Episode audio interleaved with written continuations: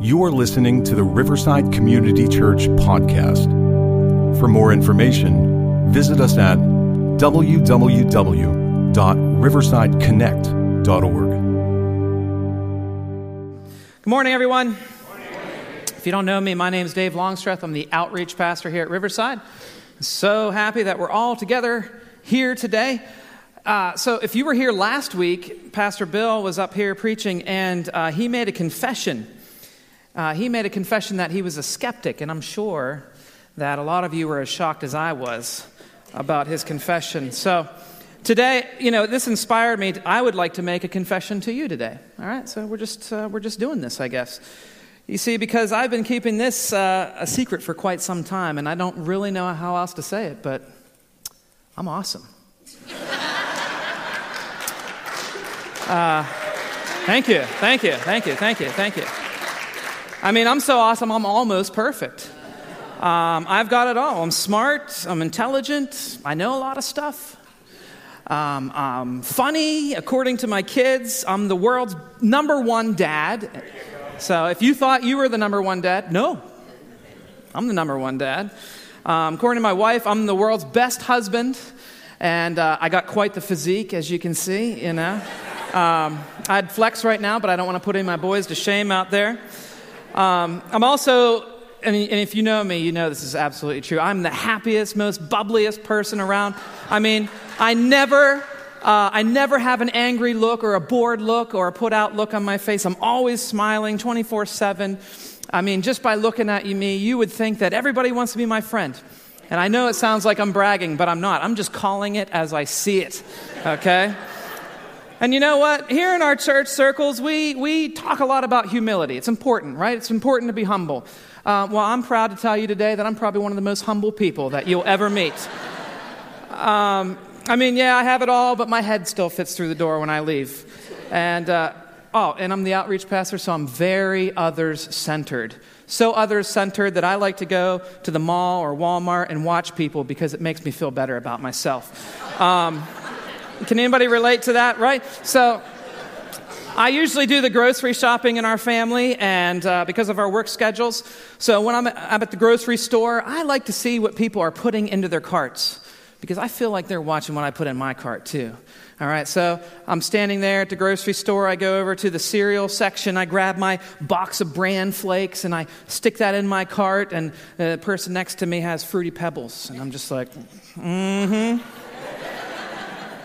You know how much sugar is in that box of Fruity Pebbles, not to mention red dye number 40? You know, this is why I got such a great physique, right? And then I head over to canned foods, yeah, pick up uh, a couple cans of uh, no salt added diced tomatoes or water chestnuts or something. And the guy next to me, he's putting Vienna wieners and spam in his cart, okay? That's not meat. Um, and then on the way up to the cashier, I'm not even going to comment on the guy who's loading his cart with TV din- frozen TV dinners. You know, I thought he was stocking the cooler, but he's just putting them all in his cart. So I get up to the checkout aisle, and I'm the, I'm the guy here who, when I get to the checkout aisle, my cart is already categorized, arranged. The heaviest items are together, and the box foods are together. Okay, anybody else? Uh, um, you know, so you know that conveyor belt that you put your groceries onto, and it kind of slides everything up to the cashier. Well, I, I have a system for doing things just because I'm so awesome. And uh, I put all the heaviest items up front, they're first, and then it's the frozen foods, um, and then after that it's the cold foods, and then it's the boxed items, they're all together, and then finally it's the fragile stuff like the loaves of bread and the eggs and, and uh, whatnot. But these other people, mm-mm. They're just tossing stuff out of their cart. You know, you know those little plastic dividers that you put on the conveyor belt? This is my stuff, that's your stuff. Um, you know, they don't, they don't even see that. Stuff's f- flying all over the place. And uh, I hate to see what it's like when they get home and unload their groceries, you know, because they got the five pound bag of sugar right next to their loaf of bread. They got their fresh produce and it's their, their uh, chemical cleaning uh, stuff, you know. And the cashier, they don't care. They just throw it all in the same bag, you know. Uh, you're lucky if they double bag it for you, right? And they don't even ask you anymore if uh, you want paper or plastic. You just get what you get. Um, and while I'm on a roll, while I'm on a roll, What about the people with the, uh, with the um, you know, the belt bags, I guess they're called, and uh, all the coupons? You know, so you're standing in line, and then, uh, for example, this one time, I'm standing there, and I loaded up the conveyor belt. Everything's just, it is a work of art. I want to take my phone out, take a selfie, you know, because it looked so good. And, uh, and, you know, and the lady in front of me, she pulls out her coach purse and the, all this, these wads of um, coupons that she didn't organize yet. And I'm like, oh. All right, well, here's a dilemma. Should I put everything back into my cart and go over to the next conveyor belt over? Nope, too late. Because the person behind me started throwing all their stuff up there, and a five pound bag of sugar landed on my loaf of bread, you know. And, and I look and I say, Excuse me, ma'am, you see that plastic thing right there that divides our stuff? Can you keep your stuff on your side of the plastic thing and I'll keep mine here? And she looks at me and she says, Don't judge me. And then I realize this yeah, everything I told you isn't true. It's just a daydream of mine, some bit I wrote for my sermon. Um, because I am not perfect, far from it. I am not that smart. And I, if you know me, and you did laugh earlier, I don't have a bubbly personality. Um, I am still handsome, though, okay? Um, and I do have a great physique. Nah, just kidding. I am the world's best dad to my kids. Probably not the world's best dad, but to my kids I am. I'm not as put together as I thought I was. Anybody else in that camp? You know, when you really look that, you know, you look at yourself, we're not together as, as we think we are. So that leads me to why we are here today. We are here to talk about something that's actually real. This morning, we're going to be dealing with one of the most quoted uh, passages of the Bible by both followers of Jesus and people who aren't following him yet. Maybe you're not a follower of Jesus, and this is just the main thing that drives you absolutely nuts about church people. In fact, most non church going people probably quote this command, but they don't even realize that Jesus was the one who said it. You know it's in the Bible somewhere. Anybody want to take a guess at which command I'm talking about today? I hear murmurs. Uh, do not judge. If you were thinking that, ding, ding, ding, congratulations. This is one of Jesus' most popular teachings.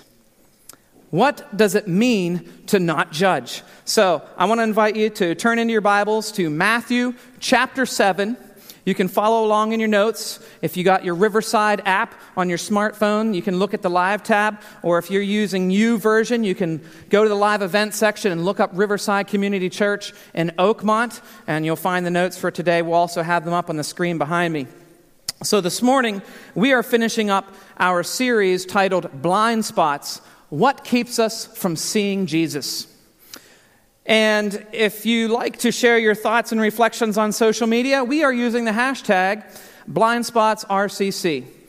And this morning, I've incorporated some thoughts from Pastor Andy Stanley. He's the lead pastor at a church called North Point in Atlanta, Georgia.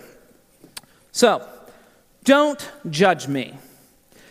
Thou shalt not talk about my clothes, worry about who I'm talking to, judge me by the way I talk, the way I look, or what I do. I don't want to be judged. Do you want to be judged? Nobody wants to be judged, right? And uh, just circumstantially, this is awesome. This past week, my wife Carrie, she had to go downtown to the Allegheny courthouse for jury duty. Anybody ever had the pleasure of serving in jury duty before? Okay. Um, well, she didn't want to go because she's got a taxing job, many responsibilities, and to give up at least one day's worth of work to go down and be a part of jury, jury duty, not, not something that she was excited about. Me, however, take a paid day off of work to go downtown and sit around and judge people? nah, just kidding. I don't like jury duty either. Um, now, when you are being interviewed as a potential juror, there's a couple questions that they ask you. They're, they're trying to size you up, figure you out. Uh, of course, they're going to ask you things like your basic information, like age, your citizenship, whether you can read, uh, uh, whether you can understand English. Um, they're going to ask you if you have any medical, personal, financial, or legal disqualifications for serving as a, a juror. And side note, I don't think that they're going to be sympathetic to our financial considerations about the $18 that they pay you every day that you're serving on jury duty. Okay? Uh, do you know anyone involved in the case? They're going to ask that. You're going to try to figure out are you uh, have any prejudices about that? Can you be fair and impartial? Can you accept the law no matter what your personal beliefs are? And then they'll ask some interesting questions. Uh, they don't always ask these particular questions, but they have been known to ask these questions. What newspapers do you read? What uh, TV stations do you watch? What radio stations do you listen to, like CNN, Fox, N- uh, NPR? What kind of bumper sticker do you have on your car? Can you believe that? What kind of bumper sticker do you have on your car? Uh, do you have the Christian fish? Do you have the Christian fish with the Darwin feet? You know? Do you have a bumper sticker that says, in case of rapture, this vehicle will be unmanned? Uh, maybe your bumper sticker says Team Trump, or maybe it says Never Trump. Um, maybe your bumper sticker says Jesus loves you, but everybody else thinks you're a jerk. Um, so they're trying to size you up, figure you out. So here's the question for us today Why do we as Christians get judged as judges?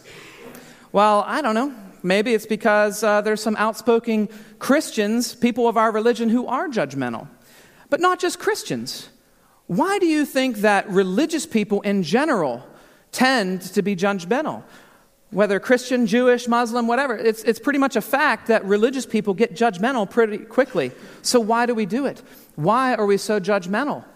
Well, according to Stanley, he provides two reasons why he thinks that we as religious people get to be so judgmental. And the first one is this we judge because we are jealous. We judge because we're jealous. We see sinners as having more fun than we're having, and we're mad about it. You know, look at uh, those filthy sinners having so much fun together, not stuck here at home reading their Bibles like us. We're going to try to live a life that honors Christ, and these people do whatever they want, and they live however they please, and on top of it, they're getting away with it. The average religious person would feel that if I can't do it, then you shouldn't either. If I can't do that because my religion won't let me, then you shouldn't either. I see you having fun doing something that I'm not allowed to do, and I'm jealous, so now I'm going to judge you.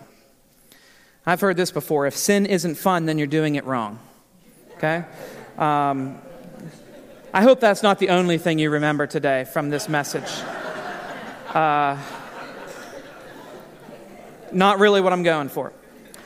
So we get upset when we see other people living in sin and getting away with it. Here we are trying to be good people. We're living by God's standards. We're obeying the Bible. We're enjoying our lives as followers of Jesus. And these people, they just do as they please. They seem to be enjoying their lives and they're getting away with it. Um, and they're, doing, they're enjoying their lives more than we are enjoying ours. How about this? Have you ever known any Christians uh, who seem to be almost happy that there's a hell? Okay? Glad they're not going there, but they know some people who are, and that'll teach them for having so much fun, right?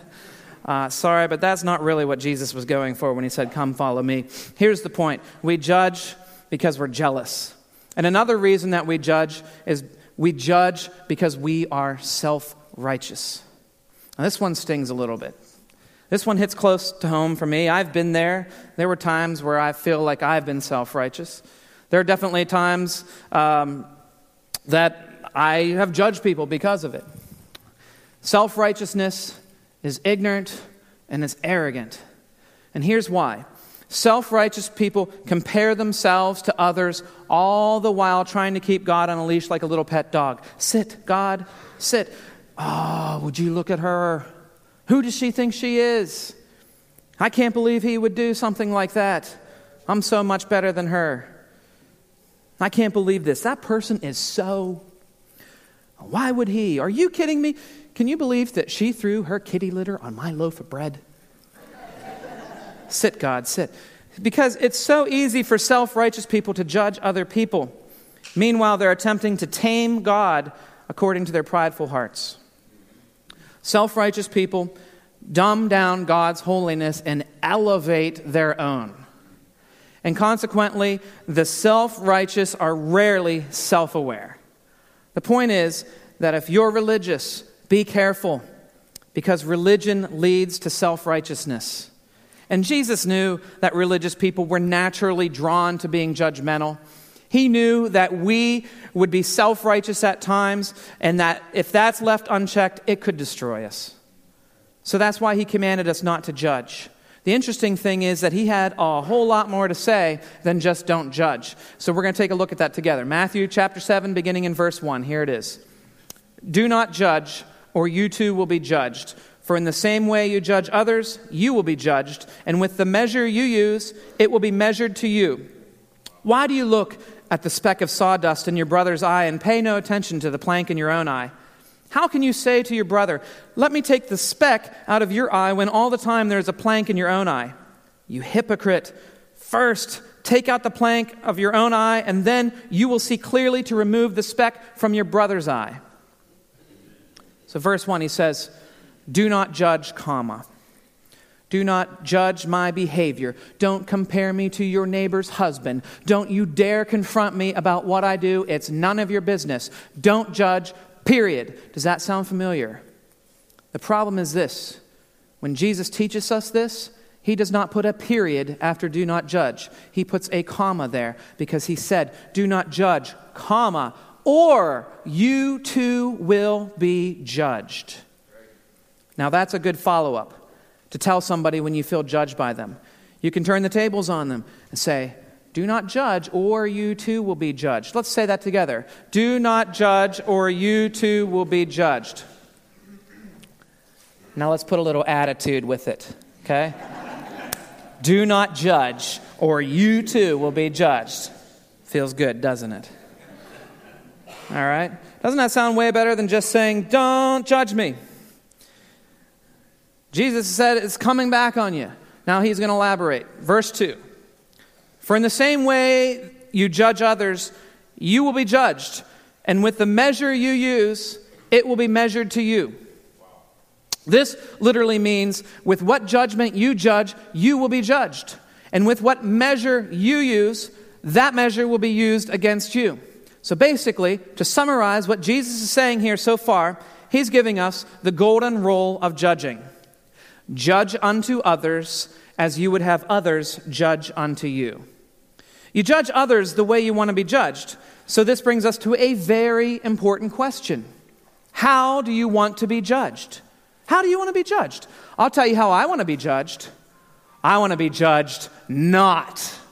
Okay? That's how I want to be judged. But if you're going to judge me, I want you to judge me mercifully. Right? Mercifully. When you judge me, I want you to take into account my whole life, where I came from, where I've been, what I've gone through, what kind of circumstances that I've dealt with. When you judge me, I want you to take into account how I've been treated by other people. I want you to take into account my insecurities, the things that I have no control over, the temptations that I struggle with. In my case, I'd appreciate if y'all don't judge me because I don't have a smile on my face 24 7, right? Now, they say that it takes more muscles to frown than to smile, but over the years, for some reason, uh, the muscles in my face have been conditioned as such that it takes more effort to smile than to frown. Okay? I don't know why. But that doesn't make me a jerk or it doesn't make me mean. I'm not an angry person, so I would like you to judge me mercifully. I'd like you to take into account my entire story. Okay? Anybody still judging me? Okay. All right. Isn't that how you want to be judged? Isn't that how you want to be judged? Before someone sizes you up and writes you off, don't you want that person to be fair and to take everything into account? Don't just look at that one thing that one tattoo. Don't just look at that one time that you saw me hanging out with so and so, or that one time when you heard me say something in frustration. Don't just judge me by that one thing that I liked on Facebook, okay? No. Take my whole life into account. Jesus continues in verse 3 and says this Why do you look at the speck of sawdust in your brother's eye? This is the part we like because it confirms what we've suspected all along. There is something wrong with her. There is something wrong with him. Now, it's okay to notice a problem with someone. Really, it is. There's, there's something wrong with them, and it's okay that we take notice, that we draw conclusions. But Jesus goes on to say this Why do you look at the speck of sawdust in your brother's eye and pay no attention to the plank in your own eye? There's probably two reasons we do that. Here's the first uh, because it's more fun to look at what's messed up with you because it distracts me from what's messed up with me. In fact, your issues make me feel a whole lot better about me, so uh, I go grocery shopping when I start feeling down about myself, right? I see what's wrong with him. I see what's wrong with her. I see what's wrong with that guy over there, that person over there. It's obvious what's wrong with you, but I'm not at all convinced that there's something wrong with me. Now we get to verse 4. Jesus clarifies his statement by taking us right to the heart of the issue. How can you say to your brother, Let me take the speck out of your eye, when all the time there is a plank in your own eye? Jesus is saying this How dare you point out what's wrong with someone else when there is something wrong with you? And then Jesus punctuates it with something that none of us want to hear. It's at the beginning of verse 5. It says, You hypocrite. If you'd like a good definition of what a hypocrite is, it's this it's someone who's more preoccupied and fascinated with what's wrong with someone else rather than what's wrong with themselves. It's the people who would rather fix other people instead of fixing themselves. It's harsh, isn't it?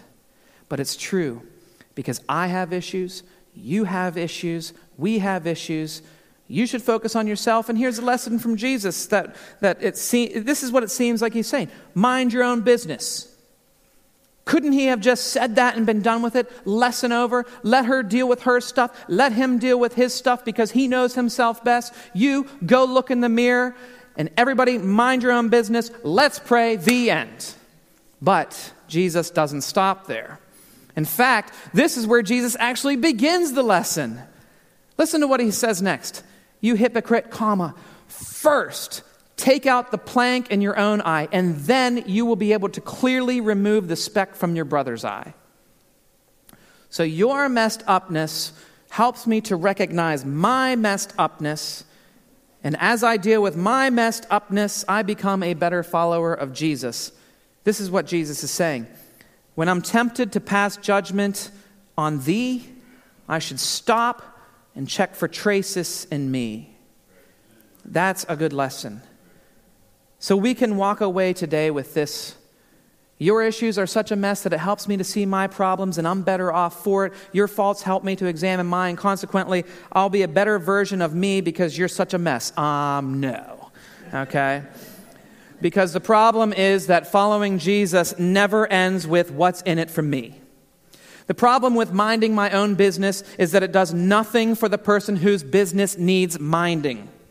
So Jesus, as usual, spins everything around and takes what we think that he's going to say and he turns it inside out because it's not about minding your own business.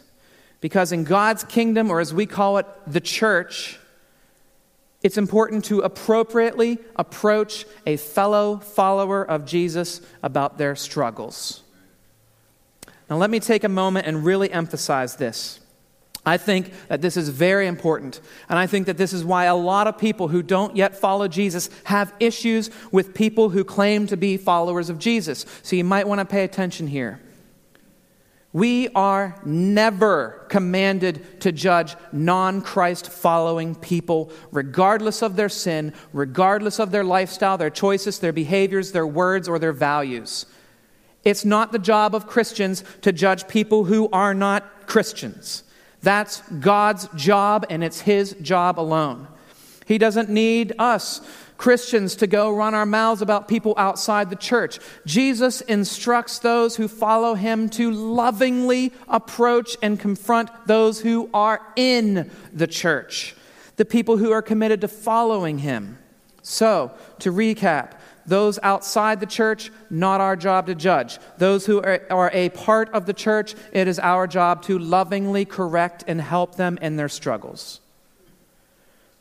So Jesus is commanding us first to address our issues, not for our sake, but rather to prepare us so that we can help others with theirs. That's not judgmental, that's obedience. And that takes us back to one of the central commands of Jesus, where he says something like this Above all else, if you forget everything else that I've ever taught you, please do this one thing love each other. Love each other. How can we love our brothers or sisters when jealousy or self righteousness becomes a blind spot. You see, we all have a speck in our eye, don't we? But when that speck in our own eye is this close we can't see past it. It becomes a plank in our eyes. Because self righteousness and jealousy get in the way of love.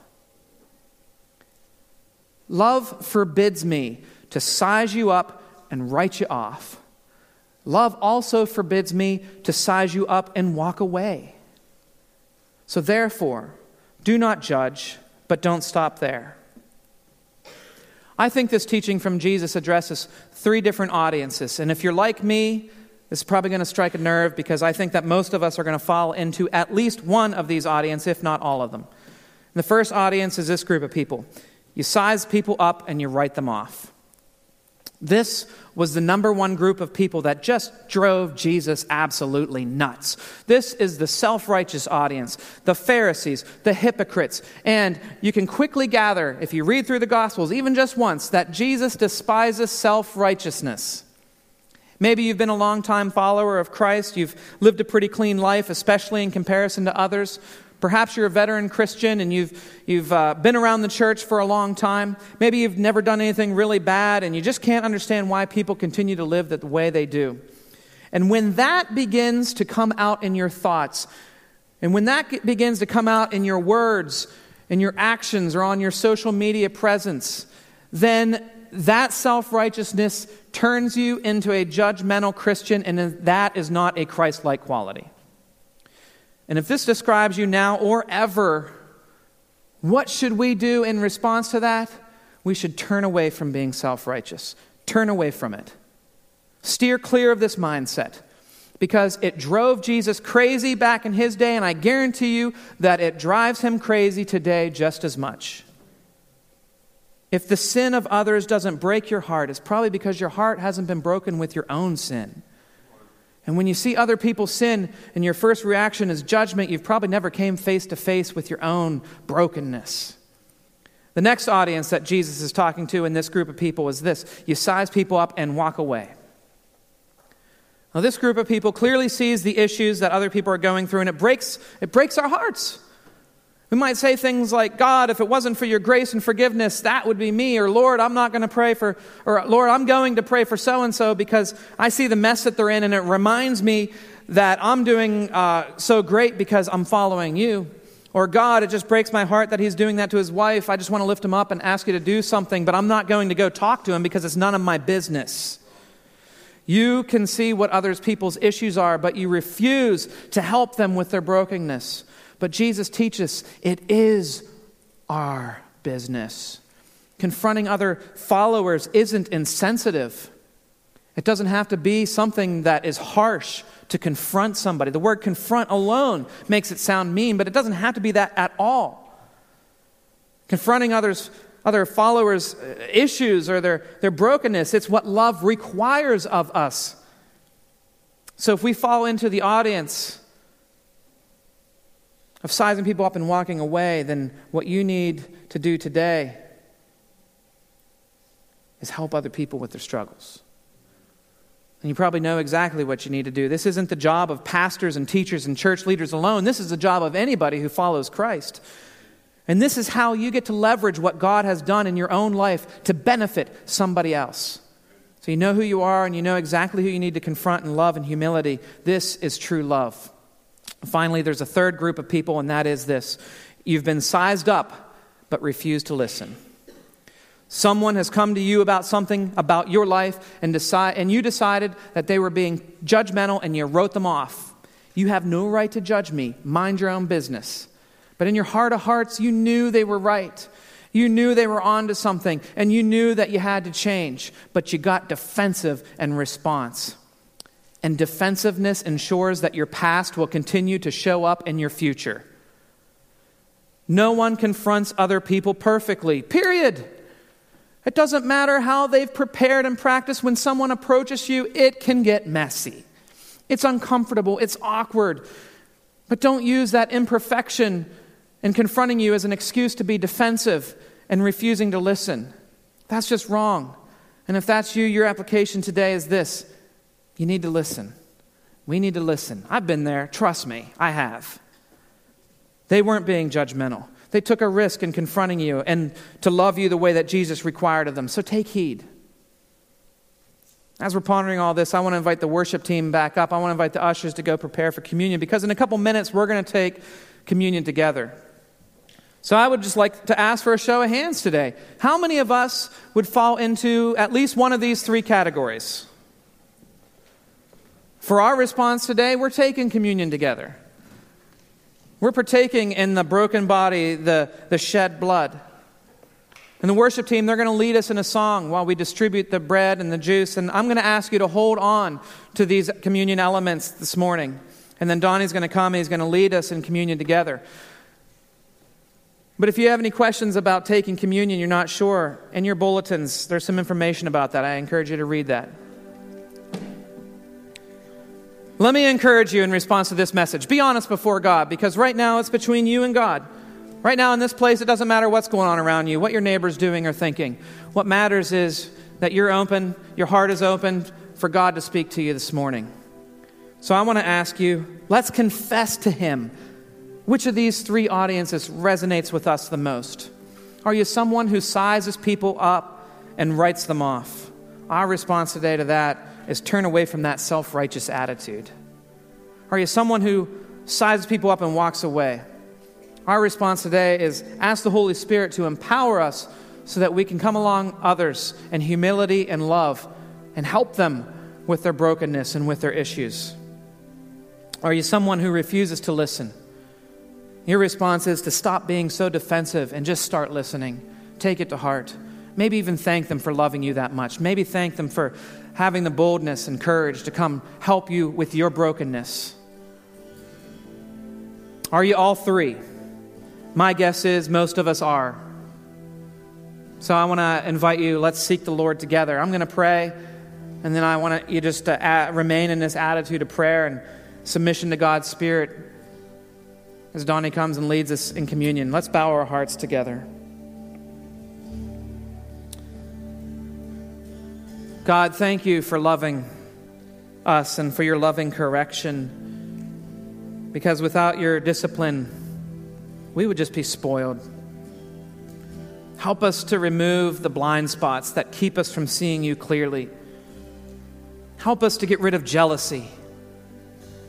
Help us to walk away from our own self righteousness and pride that so often causes us to stumble and to go against what you've taught us. Help us to reach out to a world of people that aren't yet living for you and to love them into the kingdom of God. To share the good news of Jesus Christ with those who do not yet believe. Trusting that you will come alongside of them, that you will take care of things. Help us to help our brothers and sisters in the church and to love them enough and their struggles, but help us also to see our struggles. And from our own brokenness, help us to help others who are also broken. And this morning, Lord, as we prepare to partake together in communion, we are reminded that you gave up your body to be broken so that our brokenness could be redeemed. Not just ours, but the brokenness of our fellow Christians. And your broken body is available to everyone who would seek redemption, not just those who are already following you.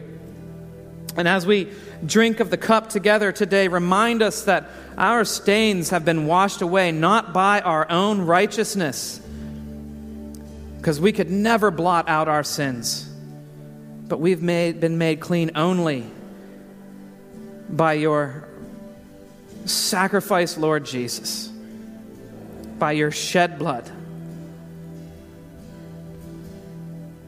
Because it's only by your sacrifice that we are here, that we are clean and forgiven. So help us to keep that ever in front of us so that our eyes are always fixed on you. And it's in the name of Jesus Christ that we pray all these things. Amen. Thank you for listening to the Riverside Community Church podcast.